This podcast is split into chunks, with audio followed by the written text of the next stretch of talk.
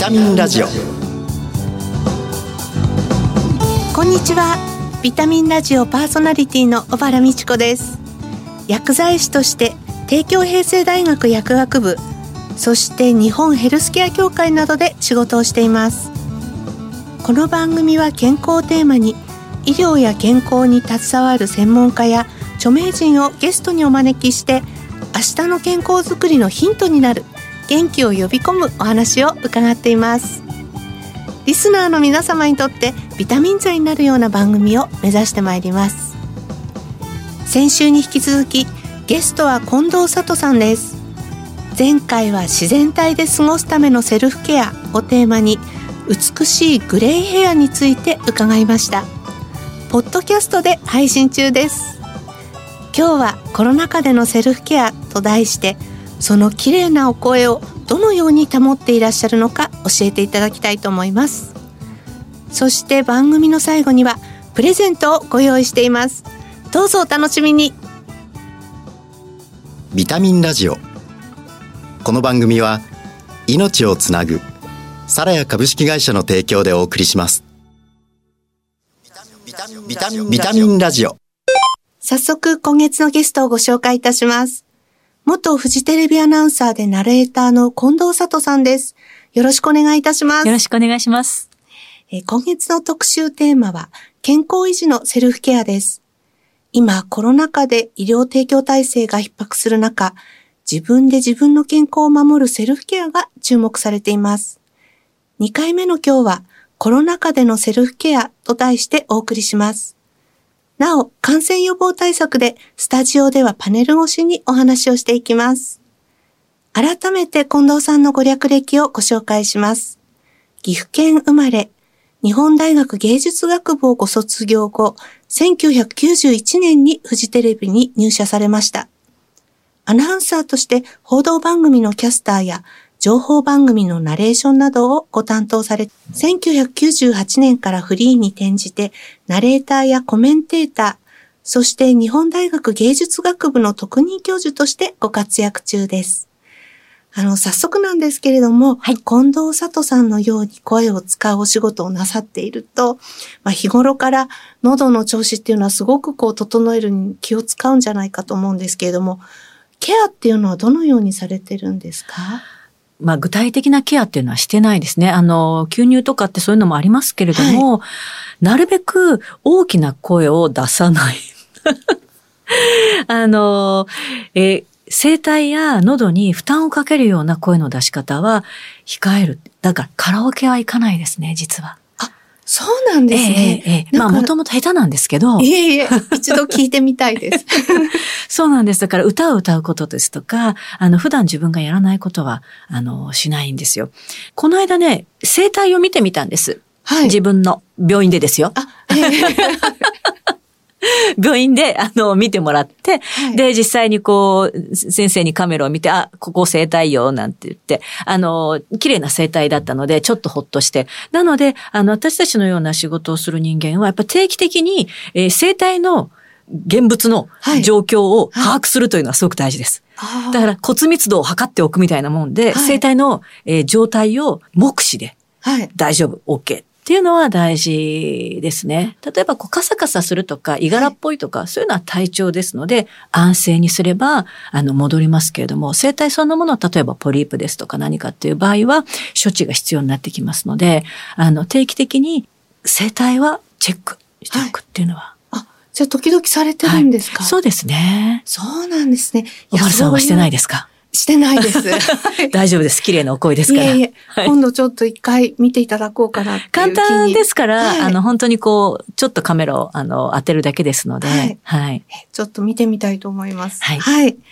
あの、実際、こう、良いお声を出すためには、あの、姿勢とか呼吸とか、いろいろ大事な部分があるかと思うんですけれども、はい、どんなところに意識されてるんですかあの、ある程度訓練は必要になってきます。声の出し方。あの、それ私大学で教えてるんですが、一般の方たちっていうのは、特に女性は腹式呼吸ではなくて胸式呼吸ですから、声がこう、えー、トーンが高かったりとか、ちょっと薄い声が出てしまったりとかってするんですけど、それは別に問題ないです。ただ、体が硬いと、どうしても声の出が悪くなりますので、はい、ストレッチ、えー、胸を開く。はい。そうすると、非常に、あの、声が出しやすくなります。ストレッチ、毎日されてるんですか？え毎日しようというふうに 努力はしてますか？けど私も怠け者なので ですけど、あの、ストレッチポールですとか、はい、あの、なくても本当にこう、胸を開く、鎖骨を、なんていうんですかね、こう広げる。こういったこう姿勢を良くするってことなんですけれども、で、ちゃんと背骨に体重を乗せるというか頭を乗せる。そういった正しい姿勢で声を出すと、だいぶ良くなってくると思います。そういうこうポジションっていうのは、やっぱり健康を保つために多分、声だけじゃなくて、いろんなことに影響してくるんですよね。実は私ね、ストレートネックなんですよ。あまあ、あの、職業病とも言われましたけれども、はい、どうしてもこう前を向いて原稿を読んだりとか、例えばまあ、あの、パソコンで作業する、まあ、現代病の一つとも言われてますけれども、それ特にもう50超えてきますと、気をつけた方がいいですよね。そうですよね。はい、はい顎が出てると、顎引いてとか。そう。あります、あります。ますよね。はい。なので、やっぱりあの、若いうちはいいんですけれども、だんだん健康が気になってくる我々の年代は、えー、そういったものも気をつけて、定期的な、まあ、メンテナンス、健康診断をきちっとするっていうのは大事ですよね。はい、ありがとうございます。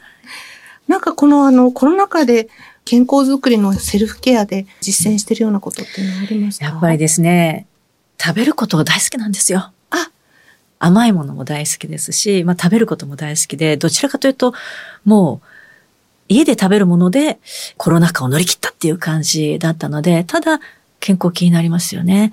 で特に例えば糖質とかそういったもの気になるので、私はあのもう4、5年前から、お家で自分で作る、いわゆるお砂糖は、あの、ラカントにもう全部変えちゃったんですよ。あ、そうなんですね。はい。あれとっても便利ですよね。そうなんです。はい。で、最初はちょっと癖があるかなと思ってたんですけど、もう今慣れてしまって、えす、べ、てのお砂糖をラカントに置き換えました。ええ。もう子供がまだ高校生ですから、毎日お弁当作りとか、あと仕事も不規則ですから、朝、6時半から餃子作るとか、そういうことやってるので、もうとにかく、あの、時間がある時に料理を作って冷凍しとくとか、はい、なので、こう、得意料理とか料理を楽しむっていうところまではまだ、ちょっと最近まだいけてないんですけれども、基本的に何でも作るというのが私のスタイルです。あ、いいですよね。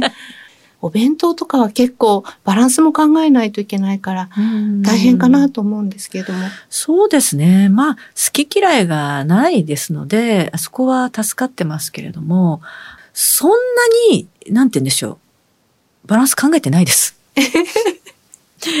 あの、まあ、言い訳なんですけど、じゃあ50年前、100年前、えー、今のようにですね、ビタミンとかミネラルとかアミノ酸とか考えながらみんなお弁当作ってたかって全然そんなことないと思うんですよ。そうですね。なので、まあ、あの、見た目に彩りよく、えー、食べたいなとか、美味しいなと思うものを、もちろんその味付けとかそういったものは多少気にはしますけれども、えー、作ればいいかなと、それぐらいこう、いい加減、あの、なのが私のスタイルですね。いい加減ですよ。え、でもまあ高校生のお子さんだと、ボリュームも必要だから大変ですね、毎日。それがね、意外とね、これ個人差があるなと思うんですけど、はい、食が細めなんです。あ、そうなんですね。はい。なので、あの、パンパンに詰めると逆に怒って帰ってくるっていうね。入れすぎとか。はい。そうです。ええー、でもそんなところでこう、ラカントがお役に立っているっていうのはね。そうなんです。そうなんです。だからラカントは本当にあの、まあ、ストレスなく使えるっていうのはとても大きいですよね。これぐらい使うとどうかなとか、あの、思わないですし、やっぱり健康に気を使ってるというふうな、ちょっと片隅にありながら、はい、いい料理が私の中ではできてるなっていうのは、大発見でしたよ、本当に。ええ。私の話になるんですけれども、はい、大学でこう授業が続いたりとかですね、うん、それから長時間こう話をしたりすると、結構こう喉を酷使したなとかですね、はい、それからあの、まあ、疲れすぎてなんか、あんまり食事がこう取れなかったりする時もあるんですけれども、はい、そんな時の何かアフターケア方法っていうのがあれば教えていただきたいんですけれど。アフターケアですか？はい。まあ、その倒れるほどまでやったらやりすぎですから、それ過労です。はい。えーストップしてください。でも、あ、今日は疲れだなっていう時は、そうですね。私はもう、あの、暖かいお風呂に入るとか、あと、意外と毎日私のちょっとしたストレス解消ポイントになってるのが、寝る前に必ず活字をえー読むんです。あの、いわゆる、あの、スマホではなくて紙で。もうそのまま寝ちゃったりするんですけど、はいあの、字を紙で読むっていうのは、やっぱりまあ、ナレーターの仕事してますから、もともとすごく好きなんですね。だから自分の好きなことを寝る前に最後にするっていうのは、私はとてもストレス解消になってるんですけど、あの、最後に番組恒例の質問なんですけれども。はい何でしょうか？はい。あの、現在、近藤佐藤さんご自身のビタミン剤となっている元気の源っていうのを教えていただきたいんですが。元気の源？はい。はい。そうですね。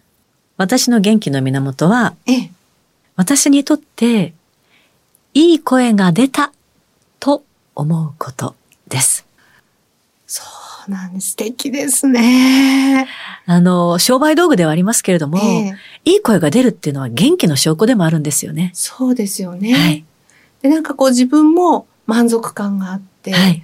あとは聞いている皆さんたちにも満足感を与えられるっていう、まあどちらにとってもいいことですよね。そうなん、ちょっと落ち込んでる時に、大丈夫って自分で言ったりするだけでもちょっと前向きになりますし、はい。いい声を出すっていうのは、良質な声とか美しいとかじゃないですよ。自分にとっていい声っていうのはとても大事です。そんないいお声皆さん聞くチャンスってあるんですか？ありがとうございます。まあ、あの、コロナ禍で本当にあの、えーイベント、朗読会というのはずっとできなかったんですが、えーこの7月に久しぶりにやることになりました。ええあの、内幸町ホールというところなんですけれども、明治45年の源氏物語と銘打ちまして、あの、私の、えーフジテレビの先輩もたくさん出演します。えーその中で私はなんとですね、与謝野明子役、で登場いたします。そうですか。はい。明治45年の、まあ、源氏物語をめぐる、えー女学生たちのはい。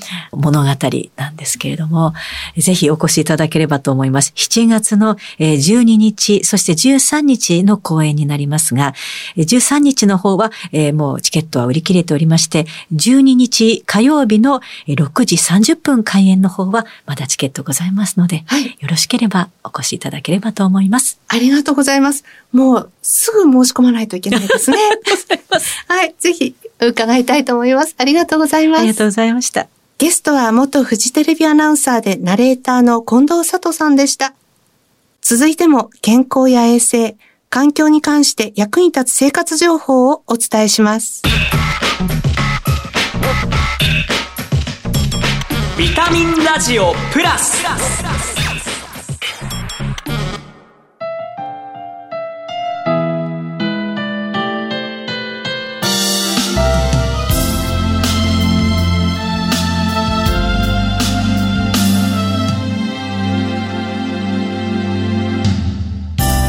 にちは。ラジオ日記アナウンサーの小屋敷翔吾です。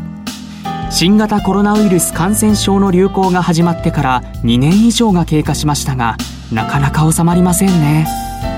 外出などを心の底から楽しめるまでにはまだ時間がかかりそうです。石鹸を使った手洗いやうがいアルコール手指消毒剤を使ったこまめな消毒などが習慣となった方も多いかと思います。しかしアルコール手指消毒剤には有効性の基準があることをご存じない方も多いようです。感染の流行初期にとにかく何でもいいとよく分からず購入したアルコール消毒剤を今も使い続けている方もいらっしゃるかもしれません。厚生労働省や世界保健機関 WHO では手指に使用するアルコール手指消毒剤はウイルスに対して効果を発揮するアルコール濃度が70%から95%そして厚生労働省の厳しい審査を得て承認された品質の証である指定医薬部外品の表記のあるものが推奨されています。またアルコール消毒を頻繁にするようになり手荒れに悩む方も増えているようです。感染対策の観点からも使い心地の観点からも有効成分の働きを阻害せず手肌への優しさに配慮した保湿成分が配合されているものを選ぶことも大切です。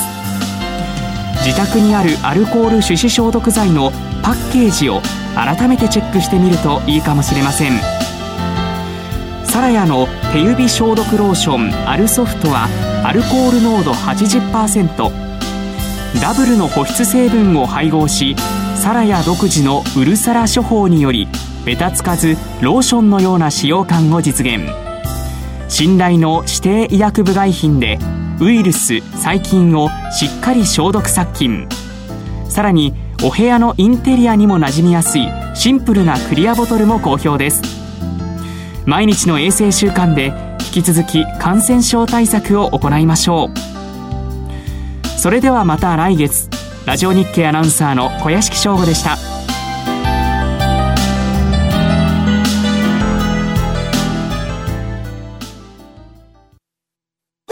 あなたの知らない皿や衛星の皿やあなたの知らない皿や環境の皿やあなたの知らない皿や健康の皿やみんなのため地球のため。日本で世界であんな場所でこんな場所であなたもきっと出会っているはず。あなたの暮らしにそっと命をつなぐサラヤ。ビタミンラジオ。今月はいつも自然体でいるお姿が印象的なナレーターの近藤里さんをゲストにお迎えいたしました。セルフケアは自らの健康への理解を深めて病気の予防や健康づくりに日常的に取り組むことを指します。今コロナ禍で医療提供体制が逼迫する中自分で自分の健康を守るセルフケアが注目されています。今日は声や喉を整えるヒントをいただきました。先ほど朗読舞台のお話がありましたね。サイトなどでぜひ最新情報をチェックしてみてください。ここで番組からプレゼントのお知らせです。今月のプレゼントは手肌と地球に優しいヤシの実洗剤とカロリーゼロの自然派甘味料ラカント S そして新感覚の手指消毒ローションアルソフト。携帯用の3点セットになります。抽選で5名様に差し上げます。ご希望の方は番組のサイトからご応募いただけます。締め切りは5月20日です。お聞きのビタミンラジオ本放送時間は先月から金曜夕方5時10分になっています。再放送は明日の夕方5時40分から。放送後はラジコのタイムフリーやポッドキャストでもお聞きいただけます。次回の放送は6月3日です。近藤佐藤さんナチュラルさがとっても素敵な方でした。番組パーソナリティの小原美智子でした。次回この時間にまたお会いしましょう。